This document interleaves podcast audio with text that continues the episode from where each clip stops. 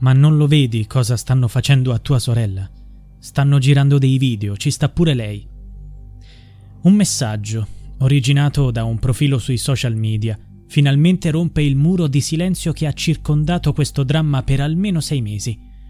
Durante questo periodo, due giovani cugine di 10 e 12 anni hanno subito una serie di abusi atroci da parte di un gruppo di ragazzi solo leggermente più grandi di loro, insieme a due giovani adulti, con precedenti per reati sessuali.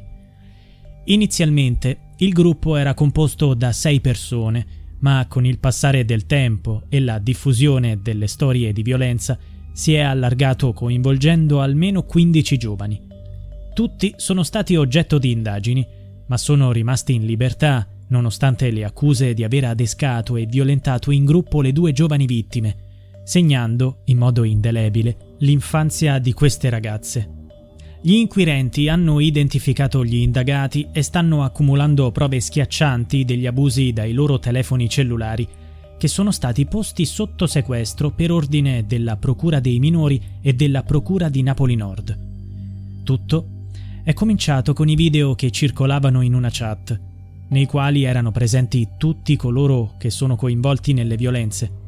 Attualmente le indagini sono in corso per determinare se queste immagini possano essere state vendute attraverso reti clandestine su internet, dove video simili possono fruttare migliaia di euro. La scena di questi crimini è Caivano, una località a nord di Napoli, situata in un complesso di edilizia popolare noto come Parco Verde.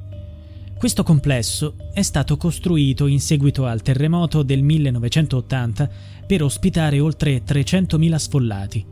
Nel corso degli anni questo quartiere è diventato una succursale delle più famigerate piazze di spaccio a cielo aperto di Scampia e Secondigliano. È importante sottolineare che proprio in questa zona, nel 2014, si è verificato un terribile episodio in cui Fortuna Loffredo, una bambina di soli sei anni, è stata gettata da un terrazzo all'ottavo piano dal padre di una sua amica, dopo che aveva opposto resistenza all'ennesimo tentativo di stupro da parte dell'uomo. Quel criminale, Raimondo Caputo, sta attualmente scontando l'ergastolo, un epilogo raggiunto dopo una serie di indagini rese difficili da tentativi di depistaggio, false dichiarazioni e dalla più completa omertà. Il clima attuale è reso ancora più complesso dal fatto che tra i membri di questo gruppo criminale ci sono i figli dei due boss che gestiscono il traffico di droga nel Parco Verde e nelle palazzine vicine, conosciute come il Bronx. Questi boss hanno imposto il silenzio al quartiere. È noto a tutti, tutti sanno sempre tutto, sussurra una donna all'uscita di un negozio di alimentari. Tuttavia, nessuno osa parlare, poiché chiunque violi il vincolo di segretezza imposto dal clan rischia sistematicamente ritorsioni. In questo luogo, dove il consenso criminale viene ottenuto tramite pacchi di alimenti a Pasqua e a Natale, e dove la camorra si fa carico delle bollette di luce e gas per chi non può permetterselo, sembra che tutti fossero a conoscenza del terrore che due bambine hanno vissuto. Questa consapevolezza è stata alimentata anche dai racconti trionfalistici diffusi dai giovani aggressori stessi. L'orrore ha preso vita in un pomeriggio di gennaio. Andiamo a farci un giro, vi portiamo a giocare in un bel posto. Uno dei ragazzini coinvolti, secondo quanto riferito, avrebbe pronunciato queste parole alle due cuginette mentre si trovavano nel cortile sotto casa. Questo gruppo di adescatori includeva anche il presunto fidanzatino della più giovane delle vittime, il quale avrebbe costretto la ragazza a sottoporsi a rapporti completi per almeno un anno. Le due giovani vittime raccontano di essere state condotte in una struttura sportiva abbandonata nota come il centro Delfinia, un'area di 50.000 metri quadrati con palestre e una piscina olimpionica che dal 2018 è diventata un rifugio per tossicodipendenti e un nascondiglio per le armi dei clan locali. In almeno due occasioni le cuginette sarebbero state portate qui, superando un recinto di lamiere divelte e passando sotto il nastro bianco. What's the easiest choice you can make? Window instead of middle seat? Picking a vendor who sends a great gift basket? Outsourcing business tasks you hate? What about selling with Shopify?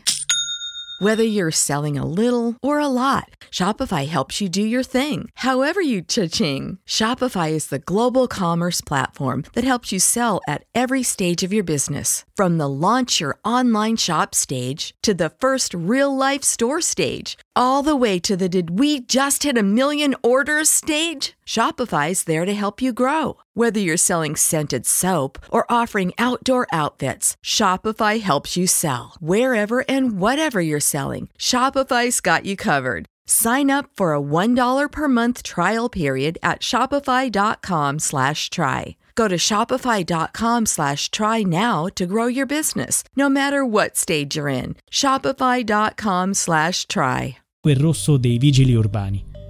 È all'interno di uno dei vecchi spogliatoi della palestra, tra detriti e rifiuti abbandonati, su un materasso coperto di polvere e muffa, che le due vittime avrebbero subito violenze sessuali, a volte accompagnate da schiaffi e calci, quando hanno cercato di resistere. Gli altri episodi si sarebbero verificati durante le ore notturne nei giardinetti intitolati a Falcone e Borsellino, a poche decine di metri dal comando dei vigili urbani e dalle strade frequentate da pedoni. Questi sei mesi di atrocità sono avvenuti a pochi passi da madri che passeggiavano con i loro figli. Gli abusi hanno cominciato a essere registrati in video che sono diventati un motivo di vanto per il gruppo criminale e che hanno permesso di identificare il ruolo di ciascuno dei partecipanti. In una sequenza particolare, che è stata mostrata anche al padre di uno dei minori coinvolti, la telecamera inquadra chiaramente dieci dei ragazzi indagati, mentre si concentrano contemporaneamente sulle due cugine, perpetrando gli abusi. In un altro video, una delle vittime viene costretta a compiere atti di autoerotismo, presumibilmente sotto minaccia. Per uno degli investigatori che ha visionato queste immagini, quelli di Palermo, il riferimento è al caso della diciannovenne stuprata da un branco di giovani, sono stati meno aggressivi le violenze avvenivano ogni volta che le due giovani vittime uscivano di casa. Non appena uno dei membri del gruppo le individuava, avvertiva gli altri e in pochi minuti circondavano e costringevano le loro piccole vittime a seguirli. Andiamo a fare un giro. Il segnale era sempre lo stesso, l'inizio di un nuovo incubo. Questo ciclo avrebbe continuato chissà per quanto tempo se non fosse stato per un video che è finito sul cellulare di un amico del fratello diciassettenne di una delle vittime. Questo amico ha immediatamente informato il fratello attraverso un messaggio. Ci sta pure tua sorella. Il giovane ha subito parlato della scoperta con i suoi genitori e sua sorella minore. La piccola è scoppiata in lacrime e ha raccontato la sua storia di terrore e abusi. Non è stato affatto facile per i genitori superare la paura di una possibile vendetta da parte della Camorra, ma alla fine hanno deciso di denunciare tutto alle autorità competenti. Le due vittime sono state ascoltate per diverse ore, in presenza di assistenti sociali e di una psicologa, in una stanza arredata con ogni comfort per cercare di rendere meno traumatica la ricostruzione degli orrori subiti.